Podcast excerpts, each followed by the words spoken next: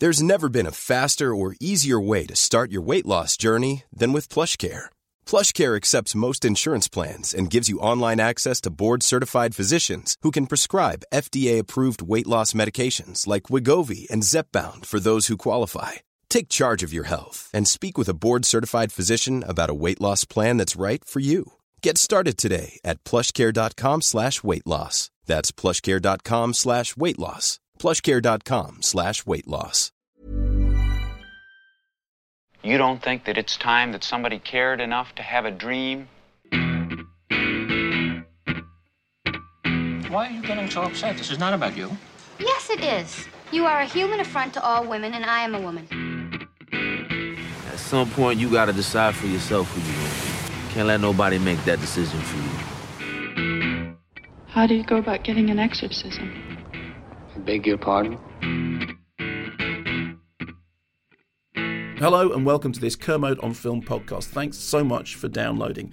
On this week's show, we've got a real mixed bag for you. Coming up, I'll be walking the streets of Belfast with composer, producer, director, DJ, and all round legend David Holmes. We'll be visiting some of the sites that inspired the brilliant film Good Vibrations, one of my favourite films of recent years.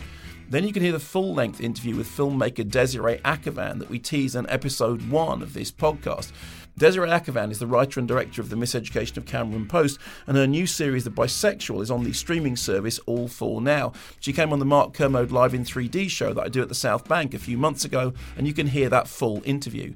But we start with what's going to become a regular feature Hell's Video Store, in which I revisit some of the worst movies ever made so that you don't have to.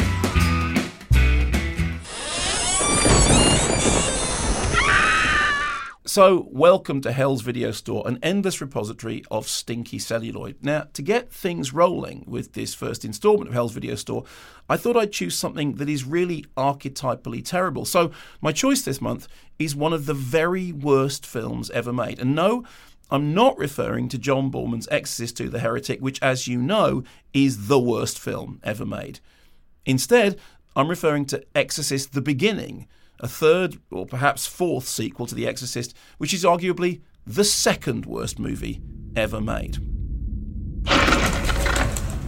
Mother, what's wrong with me? What an excellent day for an exorcism.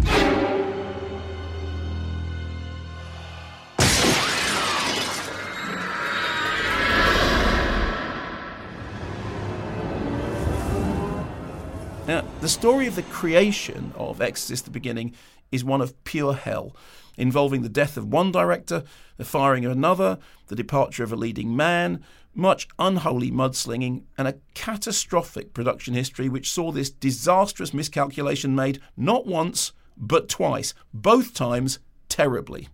The cursed history of Exorcist sequels dates right back to 1977 when John Boorman's Exorcist II The Heretic, about which I promise you we will talk in more detail in a future episode, was jeered off screen by audiences, destroyed by critics, and described by Exorcist director William Friedkin as the product of a demented mind. So imagine my surprise when new Exorcist franchise owners Morgan Creek announced that they were returning to the inspirational subject matter of The Heretic for their proposed new prequel about Father Lancaster Merrin's previous encounter with the demon Pazuzu in Africa. Father Merrin. How do you know my name? Now, a little bit of background. In Blatty's original 1971 novel, it stated in passing that Father Merrin had performed an exorcism 10 or 12 years ago in Africa, which damn near killed him. The Heretic transposed this exorcism to the 30s, where a youthful Merrin, played by the original star Max von Sydow, who was covered in aging makeup in The Exorcist, saves a young boy from the grip of Pazuzu in Ethiopia. You keeping up with this? Okay, great because for the Exorcist prequel, Merrin's formative encounter with evil would be moved again to Kenya in 1947, where he discovers a Pazuzu esque statue in a buried pagan church. All of which means that by the time Merrin finally exorcises Regan MacNeil in the 70s, he's apparently met Pazuzu on three separate occasions in three different countries over a period of five decades. No wonder he dies of exhaustion. Now, despite the derision which greeted Exorcist II quite rightly, and the subsequent problems surrounding Blatty's underrated Exorcist III, about which more in the future, a fourth instalment in the franchise became viable in the late 90s after a 25th anniversary re release of The Exorcist was a surprise number one box office hit here in the UK. Two years later, an expanded version of the film, featuring 11 minutes of new footage, earned more than 100 million worldwide. And this is personally very important to me because I was one of the first people to see that new footage when we were hunting around for material for the documentary The Fear of God, which I made in 1998. Impressed by the success of the re release of The Exorcist, Morgan Creek, who made Exorcist 3, commissioned a prequel screenplay by Terminator 2 writer William Wisher, to which Tom McLoughlin was reportedly attached as director. But when rewrites by best selling author Caleb Carr attracted Manchurian candidate director John Frankenheimer, McLoughlin dropped out and the project drew in scale. Box office star Liam Neeson, yes, that Liam Neeson, signed on to play the young Father Merrin, and shooting was scheduled to take place in the summer of 2002. But then in July, Frankenheimer died. Neeson left to fulfill other commitments, and the project was left once again in the lurch. At which point, Morgan Creek made the surprising decision to enlist maverick auteur Paul Schrader to save the day, helming his first studio feature in 20 years. It was a bold decision, and one they would live to regret. This is the spot where Lucifer fell. There is something here, something evil. Raised as a strict Calvinist, Schrader had once famously described The Exorcist as the greatest metaphor in cinema God and the devil in the same room arguing over the body of a little girl. The writer of dark classics like Taxi Driver and Raging Bull, Schrader had recently drawn plaudits for directing the acclaimed independent features Affliction, for which James Coburn won a supporting actor Oscar, and Autofocus, the bizarre true story of the porn fueled life and violent death of TV star Bob Crane. For Schrader, Exorcist the Beginning offered the chance to command a $40 million movie while simultaneously exploring his own tortured vision of religious faith. Sounded like a great idea. As Swedish actor Stellan Skarsgård, who was now cast as Father Merrin, told internet fans, it's a big Hollywood, big budget movie, but it's directed by Paul Schrader, who's an interesting independent director. Skarsgård, then best known for the controversial art house hit Breaking the Waves, concluded, I don't know whether Morgan Creek is being daring or stupid. It turned out the answer was stupid. He's coming for you. When Schrader showed his first cut of the movie to Morgan Creek, all hell broke loose. According to press reports, executives were outraged by the lack of shocks and gore, prompting Schrader to speculate that they hadn't actually read the script. Things turned nastier still when a widely circulated private email attributed to Caleb Carr accused the director of conjuring, quote, one of the most inept, amateur, utterly flat excuses for a film that has ever been concocted, and declared that the movie would only be salvageable with another 10 million in reshoots. As it turned out, the situation was even worse than Carr had predicted. Rather than attempting to salvage Schrader's disastrously dull movie, Morgan Creek did something quite extraordinary. They threw it away and decided to start again from scratch with another director, Renny Harlin. Merrin! You better come with me. According to Morgan Creek, Harlin was a safe pair of hands. This despite the fact that his CV included Cutthroat Island, one of the most expensive flops of all time. What could possibly go wrong? As it turns out, everything. Harlin's ham fisted horror show offers an hour and a half of tooth grinding boredom, followed by 20 minutes of all singing, all dancing, knees up stupidity involving supernatural wrestling, CGI spider walking, and the kind of drop your popcorn demonic dialogue not heard since Showgirls. If only the Exorcist spoof Repossessed had been half as funny. God is not here today. According to Harlin, he approached Exorcist the Beginning with the intention of mirroring the tone of William Friedkin's original so that, quote, if you watch this film and then watch The Exorcist, the original naturally follows as if it were a sequel. This is, of course, utter balderdash. The only film you could sensibly watch after viewing Exorcist the Beginning is Oversexed Rug Suckers from Mars, if only to remind yourself that in the world of really terrible movies, there's always something more terrible around the corner. Indeed, with its zany camera angles, crash bang computer graphics, bloodthirsty prowling hyenas, and ludicrous flashbacks to Nazi massacres, Exorcist the Beginning starts to look like the work of someone who has tried and failed to get a production of Springtime for Hitler off the ground and has decided to take their revenge on Hollywood by making something much worse. Come sit with us, Lancaster. I promise I won't bite. Joseph, run. He's mine. Run! Amazingly, for a film so full of fantastically stupid spectacle, Exorcist the Beginning turns out to be mind numbingly dull, thanks partly to the staggeringly incoherent script, Alexi Hawley rewriting Caleb Carr, rewriting William Wisher, which introduces and then kills off characters whose entire raison d'etre remains a mystery.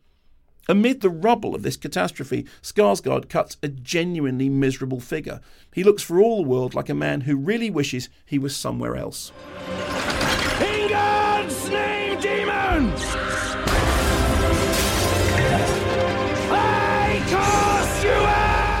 When Exorcist the Beginning came out in 2004, it became very fashionable for people to argue that the somewhere else he really wanted to be was in Paul Schrader's film which Morgan Creek had ditched, and of which people were now speaking in hushed, reverential tones. Indeed, when the respected movie historian David Thomson, author of the acclaimed Biographical Dictionary of Film, saw an unfinished rough cut of Schrader's version, he declared that it was beautiful, mysterious, and full of anguish over lost faith.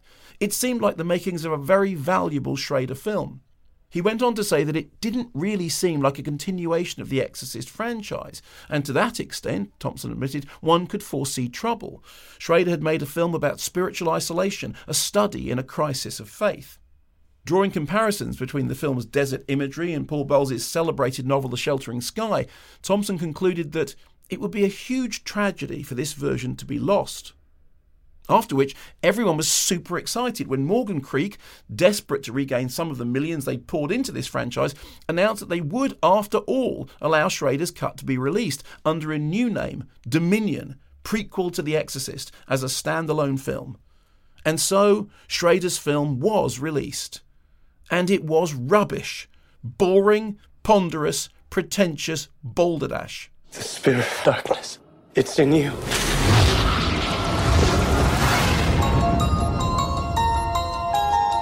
Since Dominion, Schrader has gone on to direct The Canyons, which was awful, and Dog Eat Dog, which was worse, but he's recently redeemed himself with the brilliant First Reformed. As for Renny Harlin, since completing Exorcist the Beginning, he's made The Covenant, Cleaner, 12 Rounds, Five Days of War, The Legend of Hercules, Skip Trace, and Legend of the Ancient Sword. No, me neither. Meanwhile, The Exorcist has gone on to spawn a TV series and a stage show, neither of which I've seen, but both of which have provoked surprisingly positive responses from people whom I trust. No matter how bad the spin off movies may be, it seems there's still life in the franchise yet. So there we are Exorcist the Beginning and Dominion, prequel to The Exorcist. Two terrible movies for the price of one. But perhaps you disagree. Perhaps you think that Paul Schrader's film is, in fact, an underrated masterpiece. Or maybe you'd like to make an argument that Renny Harlin is a misunderstood auteur. If so, please let me know. The easiest way to get in touch is to go to Twitter. Twitter handle is at Kermode Movie and mark your comments with the hashtag Kermode on Film. I look forward to hearing some solid defences of two genuinely terrible films. Joseph. Run.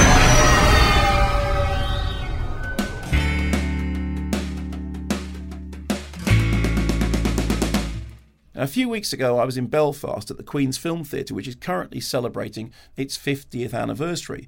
I do an event every year at the QFT as part of the Cinemagic Festival. I choose a film that's suitable for a wide range of viewers, and I do a talk and an introduction. This year, I also did a talk about my new book, How Does It Feel, which is a memoir of my time making music and being in bands.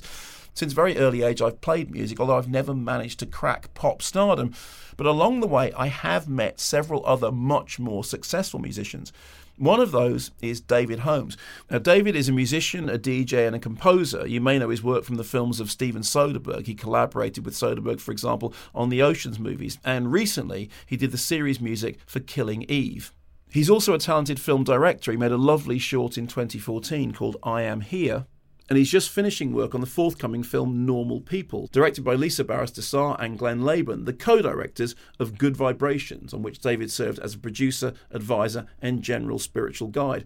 Now, Good Vibrations is one of my favourite films of recent years. It tells the story of the record label which, under the charismatic Terri Hooley, launched the Undertones. So when I was in Belfast, I met up with David and I asked him to take me on a walking tour of some of the locations that had inspired Good Vibrations. Once upon a time in the city of Belfast, there lived a boy named Terri. Do you want to come back to my mum and dad's? No. Do you want to go back to my mum and dad's? No. I want to open a record shop. We had every kind of beautiful record on our shelves. I'll put that record out. So what? You're making a record. Uh, so I'm here in Belfast because I've come over to the Cinemagic uh, Film Festival, and I've met up with David Holmes. David and I, I think we first got in touch because you got in touch about Good Vibrations, which is a film that I absolutely love to pieces. Is that right? Did you did you send me? A That's right. We thought you would be. We thought you'd love it, And and, we also knew you had a connection to Belfast, Yeah. so you would sort of un- understand the kind of the city more than other people. And, and for people who don't know, Good Vibrations is the story of a really, really famous record store and record label. Tell, explain what it is. Give us a bit of uh, a, bit of background on Good Vibrations. I mean, when I was a kid, we, we had a few really good record shops. There wasn't just Good Vibrations. We also had Heroes and Villains. That was amazing, and Dougie Knights, which was great for like sort of jazz and uh, and old sort of like uh, bebop and um, skiffle music and rockabilly. But Good Vibrations, I think, stuck out because of where it was situated. It was pretty much maybe 500 meters from the Europa Hotel, which at that time, and still, I suppose it still is in the Guinness Book of Records as being the most bombed hotel in Europe. Yeah. Funny enough, once they actually got all their, you know, bomb-proof kind of front, it hasn't actually been touched, ironically. but they were they were just up the road for that, and it was it was upstairs from the, the one and only sort of dried sort of health food stores called Sassafras. I remember going in, what is that disgusting smell? And then you made your way up with all these kind of old sort of punk posters and stiff records posters and like Yeah. all the, the, the classic sort of record labels of that day. And in behind the desk was this very, very bright, one eyed man, Terri Hooley. Terri with an eye, as he's known. Um, yeah, he was I haven't just. heard that joke before. That's very good. Terri was just. He wasn't a good businessman, to say the least, and continues not to be a, a good businessman. but no, Terri was this kind of uh, amazing character who just never grew up. He was like Peter Pan of, of, of music and youth culture. And uh, he was a very, very influential figure in my career, in my life, as my life as a DJ actually, because when I was 14, 15, I started DJing. That was like 1983. Yeah. And you know, I hadn't got a pot to piss in. I didn't have a job or anything like that. I was just a kid. But I, one of the great benefits that I had was being the youngest of 10 children. Yeah. So I got to inherit a lot of records. But I used to come down to Terri's shop and harass him. Just hang out in the shop and look through these records that I could never afford. Yeah. And I was a young mod at the time. And I can't picture you as a mod. Well, yeah. You always seem too laid back for mod. Oh no, I was just. I mean, to me, it's all the same. Like rockabilly mods, Yeah. punks. It's just. Um, I have to say, I saw you once. You DJ'd a set in Cornwall. We, we did a we did a screening of Seventy One. That's right. And uh, which I really love. And then we did a gig afterwards with my band, the Dodge Brothers. And then you did a DJ set. And you turned up with with a crate of vinyl. And you had vinyl copies of old rockabilly records that I thought nobody else had ever heard of. And the thing is that rockabilly isn't even your primary love. It's just the fact is that you, it was it was such a great thing because I was I was listening to this thing thinking that must be off CD, and it wasn't. You had vinyl copies of really really knowing. do you know what? I think growing up in the '80s, one of the brilliant things about growing up in the '80s and being really into music, the '60s wasn't that far away.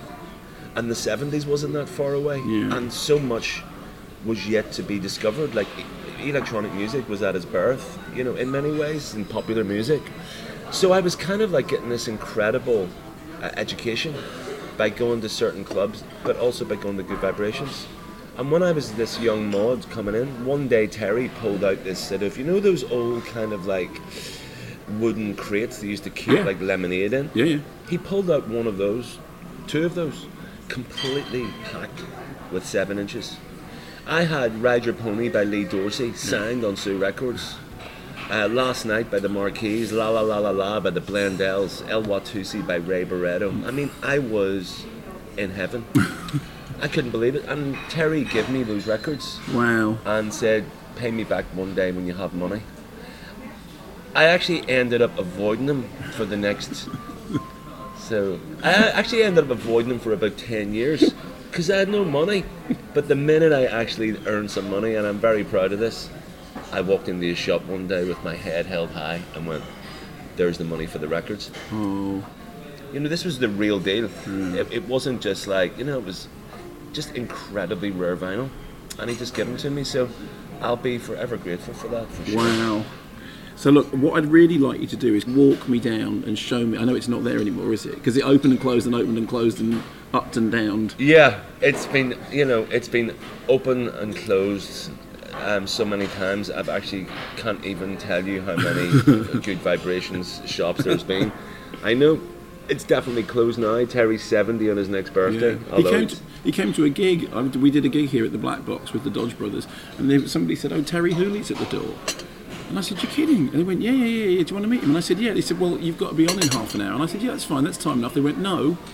If Terri Hooley's going to come to me, you, you need to have at least an hour clear. So I went, right, fine. He was, and he was, he was great. He was exactly as I would have expected him to be. yeah, I was a bit yeah. overawed because, you know, because I'm such a fan of the film and I've, you know, I've, I've seen the film so often. I love it so much. It was just kind of weird to actually be with Terri Hooley. Yeah, yeah. Oh no, he's uh, he's unbelievable. He's going to sort of outlive everybody. I don't know how, but he will. So will you take me to? Yeah, let's do it. Let's Cool. go. Let's go there. All right. If we don't get a record in soon, it'll be too late. What'd you say your name was? Feargal. Feargal Sharkey. That's the best thing I ever recorded. Everybody has to hear them. Everybody. Okay, so we've just walked down the street from the Europa, Yeah. which is still a weird-looking hotel. It is. It's kind of like a taxi driver once described Belfast perfectly to me. He says Belfast is back to front. It's a bit like the uh, the exterior of the Europa Hotel. and um, So where are we now? Where, which street are we on? this is Great Victoria Street, and we're kind of sort of standing out where Good Vibrations used to be. So now in front of us there is like an empty lot. There's a there's a, a whole bunch of uh, clapboard put up in which people have done actually rather a nice mural. That looks like Alien there. So this is where the shop used to be. Yeah, so I would I, would get on a bus from the Ormeau Road in South Belfast, which would have taken me through the university area, and then down Botanic Avenue. At the corner of Botanic Avenue, you had Dougie Knights. Um, That's such a great name for a record shop. yeah, he was a, he was a jazz guy. So uh, he, he and that's where you got every all vinyl. And you went into the basement. You had like had a film soundtrack section and stuff. But like I was piss poor back then, so it is quite frustrating when you're that young and you want all these records but you can't get them. Yeah. But there is something about going to those places and browsing through them. I, I, there was a record shop where I lived called Loppy Logs, and I would literally go there, and it was almost like you were that you were fondling the albums. Yeah, I mean, it was kind of like you were stepping into another world, and another world that you just it was especially in Belfast, it was just an escape. Didn't realize it at the time. A lot of stuff happened in Belfast that people say. You know, there's a phrase like it was like water of a duck's back. It wasn't like water of a duck's back. It wasn't until the troubles actually stopped that you actually realised that a lot of people have been sort of psychologically damaged by it. Yeah. But all those sort of like escape routes, record shops, clubs, you know, just music, film, video stores, that was my escape from what was really going on in the streets. But then uh, on up Shaftesbury Square, you had another brilliant record shop called Heroes and Villains. I learned so much from these three record shops. So they're all literally within within stone's throw of each other. yeah, yeah. And then good vibrations, and uh, you know, Terri with an eye would sit here and you know wax lyrical and talk shite and, and also preach, you know, just pure inspiration. I mean, look, seriously, now we're on a street corner and it's an empty lot. Do you still feel any kind of a, a, affectionate attachment to the place, even though the building isn't there anymore? No, I just have a lot of happy memories. Like I'll never forget the day that Terri Hooley gave me a couple of boxes of pristine seven-inch records, some signed by the actual artist, like Lee Dorsey, Ride Your Pony. Holy shit! You know, I knew that record, and then just as a 15-year-old lad who hadn't got a pot to piss in, suddenly I had the best record collection in Belfast. I wish the shop was still here because I wish I could walk into it. But I did feel that when I was watching the film that I was I was kind of walking into it. When you watch Good Vibrations now, does it? How well does it capture what that place felt like? I thought Glenn and Lisa did an incredible job. Um, their direction. I mean, that movie was made for very little money. When you're making a movie like that, you realise that it might have might as well have been the 18th century. Belfast then and Belfast yeah. now are com- completely different. Yeah. Completely different. So it was an incredible achievement, and I think they really got that authenticity down to a T. So, and Richard Dormer's performance as Terri is like sort of second to none. Okay, now look to walk here. We walked past a pub that you pointed out. Yeah, the Crown Pub. That's where Terri and, and, and co would have just went and you know, sort of uh, you know for, for, for, for, for refreshments. Well, can I take you there and buy you a pint? Yeah, let's do it. All right, cool. What is wrong with you people?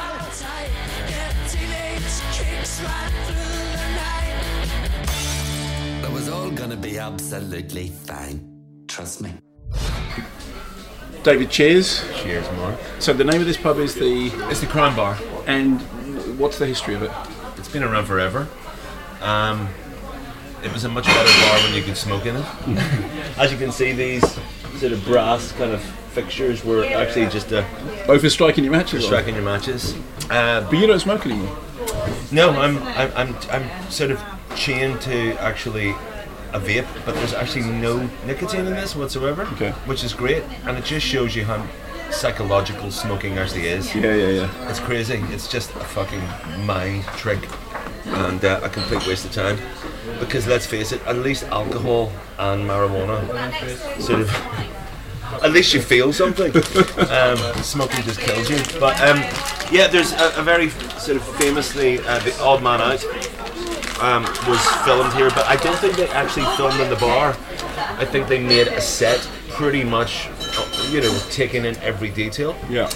Um, so, which is, you know, I'm sure you're a big fan of that film, are you? Yeah, yeah, yeah. But it's just, it's one of the last sort of standing bars in Belfast, I suppose, that has real history, you know. Um, I've drank here lots over the years, but I mean, I th- these have been my favourite places. It- it- when I run a club in Belfast, I was running a club in an old uh, working man's club called the Maple Leaf, and it was you walked in and you were just waiting on the meat raffle, you know.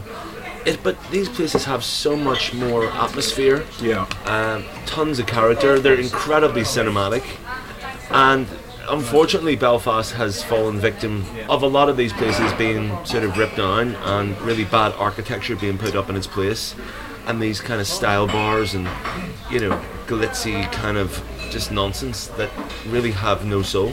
So um, the crown will always be here. Like the crown is like a like a, a, a Belfast institution. You know, it's it's not going anywhere. Thank God. So this is where Terri would have come to drink. This is where Terri Hooley would have. Oh yeah, I'd, I'd say many a plan were, wa- was hatched in uh, these booths.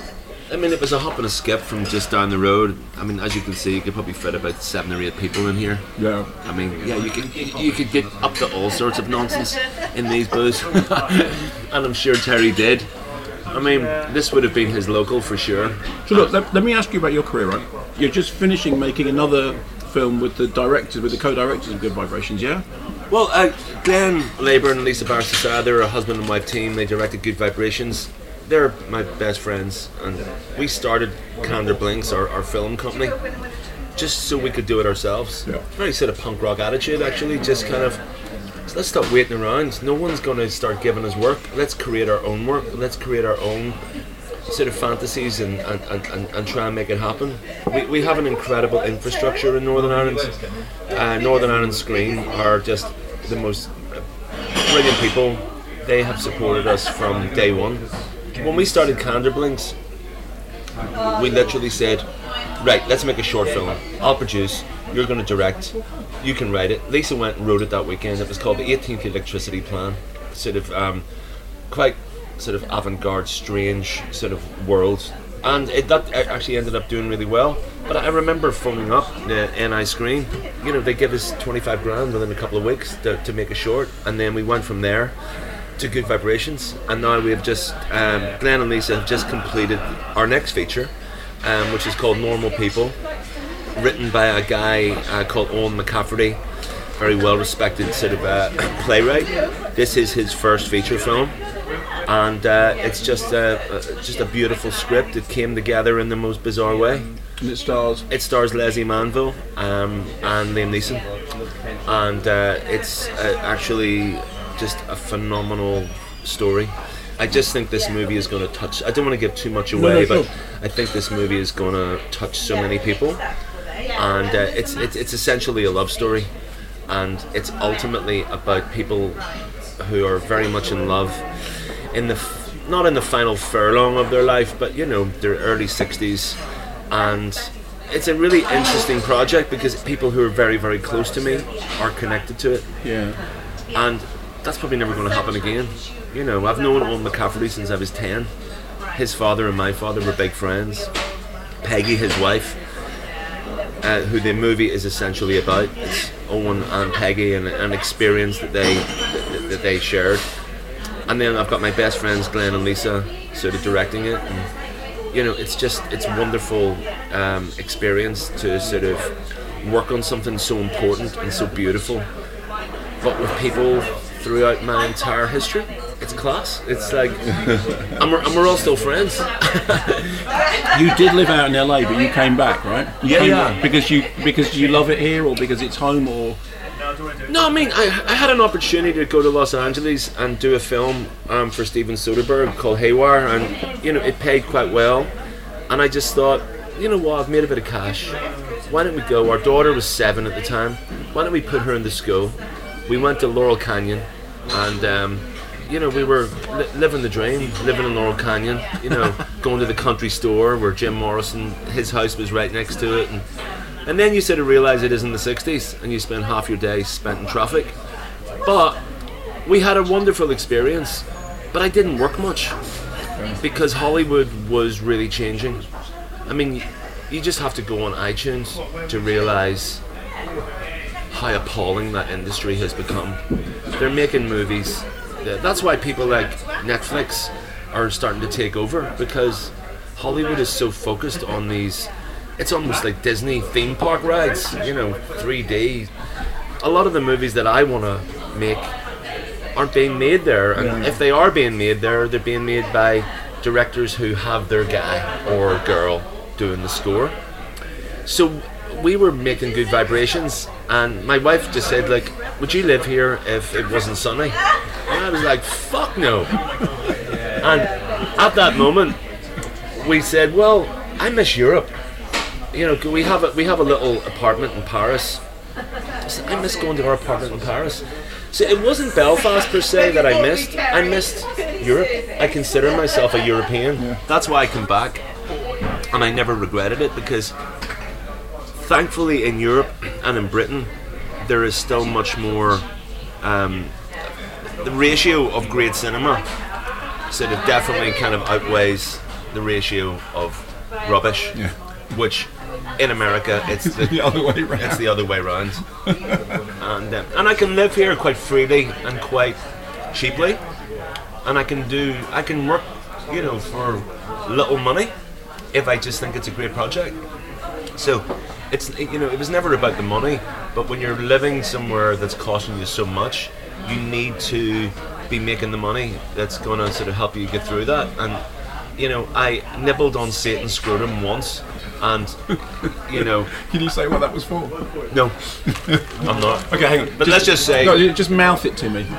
I'll tell you when he turns the microphone off. Oh, okay, fine. fine, But you, fine. might, you you won't look at me in the same way ever again. Listen, last thing. So, all these soundtrack stuff that you're doing, I think Evie's doing absolutely brilliantly. You've just given me on vinyl and on CD but Unloved Heartbreak, and I was offended that you asked me if I had a vinyl player. I thought know. you would know me better than that. I was just making sure. I mean, of course you have a vinyl player. Oh, Look at your hair. Thank you. But the one thing I want to say is the movie you don't talk about enough is that short film that you made. That absolutely Oh, I Am Here? lovely short film, which I thought was so haunting. Thank that you. We did the premiere of at the ICA, wasn't That's it? right, yeah. You directed that, and it was a very personal project. Can people see that anywhere? Is it on iTunes or anything? Or It's on YouTube. Just type in "I Am Here" by David Holmes, and it'll bring you straight there. I thought that was such a lovely piece of work, David. Thank you so much. Very, very personal and really touching. And you Yeah, know, I Am Here was made, uh, you know, after the death of my brother, and my sister Maggie, who was a costume designer on that, is now passed away. So it's kind of, um, I, I'm- I've, I've got, I come from a very, very tight family, and we're, we're, we're all really close, and amazing parents. And um, they, they, they just brought us up really well to sort of love each other and look, look out for each other and stuff. But when you lose a couple of them, you know, I couldn't think of a better way of honouring them through actually music and, and film. So.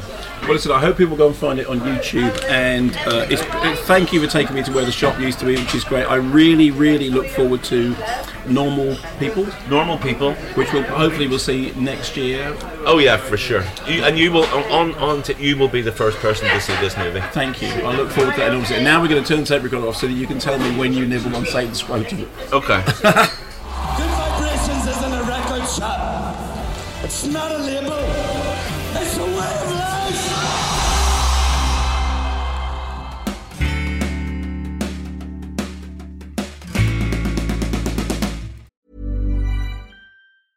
Hiring for your small business? If you're not looking for professionals on LinkedIn, you're looking in the wrong place. That's like looking for your car keys in a fish tank.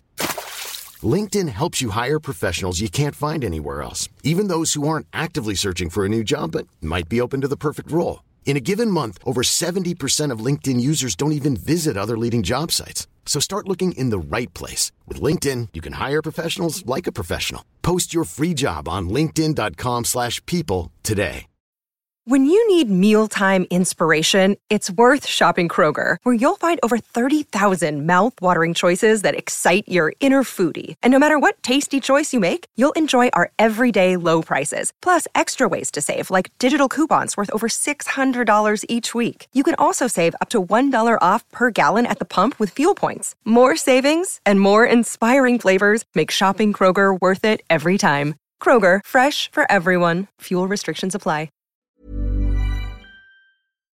Now, for the final part of this episode of Kermode on Film, we're revisiting an interview I did with Desiree Akhavan a couple of months ago at my regular show at the BFI South Bank, Mark Kermode Live in 3D. Desiree Akhavan is the writer and director of Appropriate Behaviour and The Miseducation of Cameron Post, and her new series, The Bisexual, is currently available on the streaming service All 4. She came on the show to talk about her work in film and television, and just a word of explanation. At the MK3D shows, I sit on stage, and to my right is a table at which sits Nick. Nick is in charge of all the audio visual elements. He makes sure that the right clips and the right stills come up at the right time. And it's great to have him on stage because it means that we can interact during the show and respond to whatever happens. And believe me, when Desiree Akhavan comes on, anything can happen.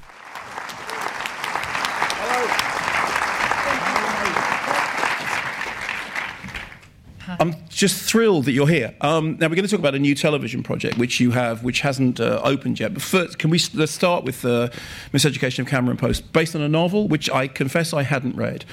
And the thing, surprise, surprise, Mark Kermode had not read the uh, lesbian coming of age young adult novel that did not so well in America. So shocker. okay, fair enough, fair enough. Okay. So- yeah, I kind of walked into that. thank you, thank you, thank you. Um, so, for those who don't know, uh, can you say what the film is about? Because one of the things that's interesting about the Miseducation of Cameron Post, as I was trying to say in my review, is it's perhaps not the film that people expect Yeah. when they say. So, would you describe? Um, many of you will have seen it, but for those who haven't, describe what the film is about. Uh, the Miseducation of Cameron Post is a Ugh, now I'm like, how do See, I it's hard, isn't it? Yeah, Yeah. I want to avoid the pitfall. So I'll tell you what it like what it's about, and then I'll tell you why it doesn't fit into Yeah. that cliche. But I would say it's like a, a coming of age story about a girl who's put into a gay conversion therapy center after she's caught having sex with the homecoming queen Yeah. uh, in the back of her boyfriend's car. And it sounds, and I feel like it was sold in a lot of ways as like this very, like take your medicine kind of uh, drama, like gay drama, like feel bad for us, we're gay and young and American and Christian. But actually, it's more of like a John Hughes coming of age, very sexy coming of age story that has a lot of humor. And uh, yeah, I I think it's easy to to look at the images and think that it's it's uh, just for gay people. But I actually, I, I wanted to make a story that made me feel like that was about being a teen. And I always felt like being a teen, no matter who you were, gay, straight, black, white, whatever, you felt diseased in some way, and like you needed to exercise yourself of anything that made you unlike the mainstream. Yeah. And uh, that's how I felt watching The Breakfast Club. That's why I liked it so much, even though everybody in it was white and straight. and I'm not. But I loved that film, and that's all I had to go on. And I always wanted John Hughes films that, you know, were made now. I feel like teen films really talk down to the experience of teens. And also John Hughes films that were like a little less rapey. I am. Um, Yeah. yeah. It, it is really interesting if you go back and you watch The Breakfast Club. Anyway, sorry. So, Not even um, Breakfast Club. Oh my God. Well, we don't have to go off on this too far, but like 16 Candles, Oh, yeah, when she yeah, wakes yeah, up and she's like, Did we have sex? I know, I and he's I like, know. Yeah, we did. And she's like, Great. yeah. I did a I did a program with Nick. and He and I made it together. It was a big success. Nick. Secrets of Cinema. I believe in you, Nick. You can talk if you want. I really like want to know what's going on with Nick. I, no offense, Mark, but I couldn't. Whatever. We'll talk later. I have his family. It's very simple. You're like, I have the microphone. Fair enough. So anyway, so we uh, so we did this thing, and one of the the the, uh, the episodes was about coming of age movies, and I saw Miseducation Cameron Post after the program had gone out, and it was watching it. I just thought this would have been perfect. Oh, this Oh, would have been absolutely perfect because there are so many tropes that I love from coming of age films. The way in which you use music, that fabulous scene in which they're dancing to Four Non Blondes. I mean, and the relationship between the three central characters. that- And there is a, a fabulous moment in it in which somebody says. "M- Maybe feeling disgusted with yourself is part of. I'm misquoting it, but somebody says, "Oh, you." Yeah, maybe ma- you're supposed to feel disgusted with yourself when you're, when you're a teenager. teenager. And that seemed to me to be absolutely kind of at the, at the core of it. And I know what you mean about other people sort of maybe thinking it's it's an issue movie. Although we should say that it is a film about gay conversion therapy. And in the middle of the of the shoot, the election happened. Yeah, and um, gay conversion therapy still exists. It exists in this country. It exists in the United States. It's more prevalent in the states, and just recently, legislation was passed to make it illegal in this country, uh, like in the past month. Yeah. So very recently, um, it's only illegal in 14 states in the United States, and um, it's for uh, illegal for minors. But because it's freedom of speech, everyone can argue against it. And actually, what's amazing and so American is that recently lawyers come up with the idea of arguing that it's consumer fraud, and on that basis, they've been able to make it illegal in some states. I live here now, so I get to roll my eyes. Mike Pence still thinks it's So Mike Pence is uh, a supporter of gay conversion therapy, and his funding money comes from like family first organizations that actively uh, advocate for gay conversion therapy. astonishing. Let's see uh, a clip from Miseducation of Cameron Post, which has fantastic performances by uh, Chloe Grace Moretz, Yeah. who's who's like, how old is she? She's like 21 or something, and she's made 60. 60 films. Of which they're pretty much all good. Yeah. Sorry, don't don't quote me. I just Okay, realized I was like, I maybe tweeted at. Don't tweet it. Yeah. Uh, but yeah, no. When we shot, she was 19. Yeah, and in and we're also going to see in this scene Jennifer Ehle, who is just, I think, really brilliant because The best actress. I mean, one of Maxine Peake is in two. I, I was going to say that I've ever worked with her. I'm like, no, no, no. I worked with Maxine Peake. we're going to see She's you and. Maxine Peake in a bit anyway. So we, we But will have a- Jennifer Ehle's amazing, and she's. I learned so much working with Jennifer. Okay, there we go. I'm Dr. Lydia Marsh. I'm the director of God's Promise. Hi. It's a pleasure to meet you. I know the adjustment can be difficult at first, but I have every faith you'll find yourself at home here soon. In the meantime, please don't hesitate to ask if you need anything. Thank you. You should consider yourself amongst family, Cameron. You can call me Cam. Cameron's already a masculine name. To abbreviate it to something even less feminine only exacerbates your gender confusion. Right. One of the things that you see from that is that th- there is a lot of laughter in the film, and that was one of the things that I like most about it. Is despite the you know the, the dark subject matter, it is very funny. It's very affectionate, and it's uh, and obviously you know you have a background in comedy and appropriate behaviour and, and that stuff. Um, so you you mentioned how fabulous those performances are, but you also mentioned uh, Maxine Peake, which leads you rather brilliantly into what you're doing or you've just done now. Tell us all about the bisexual. Yeah, so I, I made a television series called The Bisexual. It's going to premiere on Channel 4 on October 10th. And it uh, is about a, a lesbian in her 30s who comes out as bisexual and starts dating men for the first time in her life. And um, her, she shares a business with her ex that she just splits up with in the first episode, and her ex is Maxine Peake, and I play the girl. Yeah, uh, do I need to keep going? No, Did I in a way that brilliantly sets it. Do you want to see the clip? And then Yes, we can let's talk see about the it? Okay, clip. so here's the clip. Because they is, share a business together. That's to set up the clip, and this that is they're personally splitting up. Yes. Exactly. Okay, here we go. Absolutely nothing is changing. We are just taking a break from being partners. We are we're still business partners. Definitely. So while we're not feeling so compatible romantically, we're feeling incredibly compatible professionally. Right, so can big any questions? Mommy and Daddy love you very much.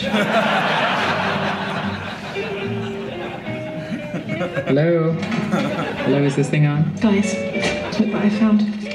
Our love fuels the work. Right, I'm done here.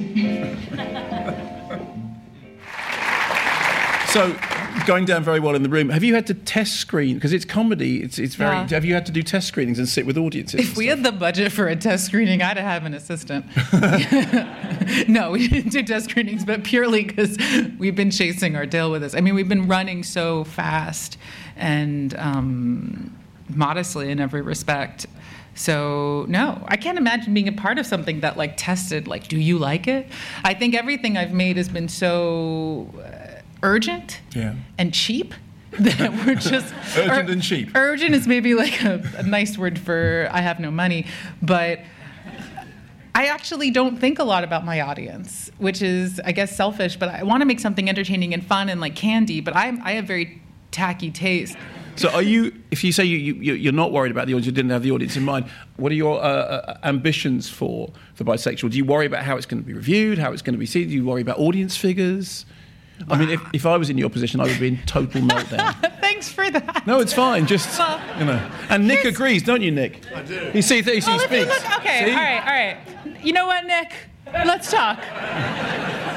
Look, think of all the guests you've had. Yeah. Think about how many of them were brown. Think about how many of them were women and directors, not actors. Yeah. It's so rare that I get to tell my story and that people pay attention to me and no one else, and not because they want to fuck me, which no one ever does. But if, like, like let's, like I, like, I'm so blessed and fucking jazzed that I get to tell my stories. I don't care what anyone else wants. I just want to tell them on my terms. And if I acquiesce to what other what's in the mainstream and what other people like, I'm constantly looking over my shoulder. And if I were looking over my shoulder, I wouldn't have gone this far.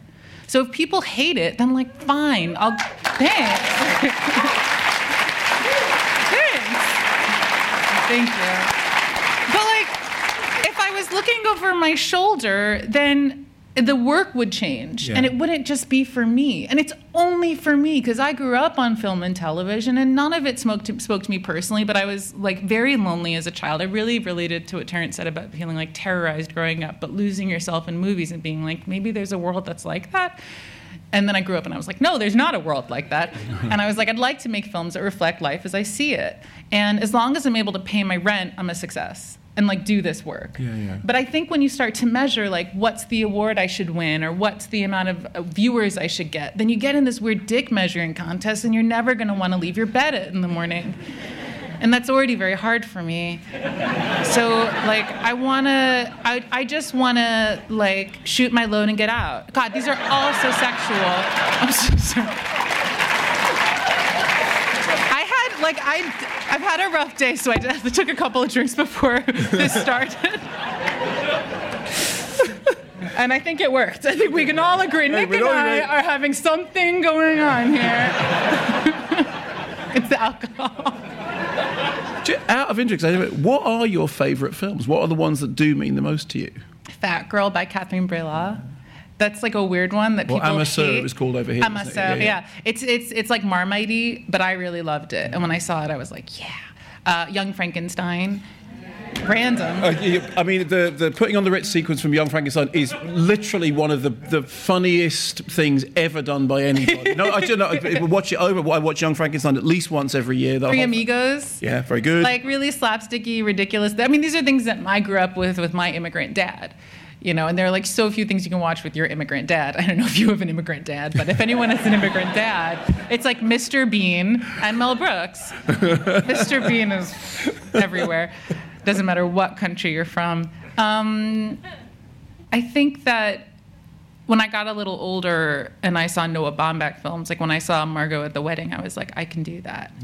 And I got really excited. But then also Vagabond and Cleo in the Afternoon. Yeah. Those were two films that, that really enabled me. Um, are we going to see more feature films from you? Yes, yeah. Um, I genuinely don't know what I'm doing next. My my collaborators are here. My my co-writer Cecilia and our EP Olivier, and we worked so hard for so many years to make that TV show and that movie, and it all got greenlit in the same week, and just has. I finish mixing the show tomorrow. I'm still making it. So I I guess I'm very much at a moment in time where I'm like, what? Because also films aren't being monetized in quite the same way they were being monetized Yeah. ten years ago Yeah.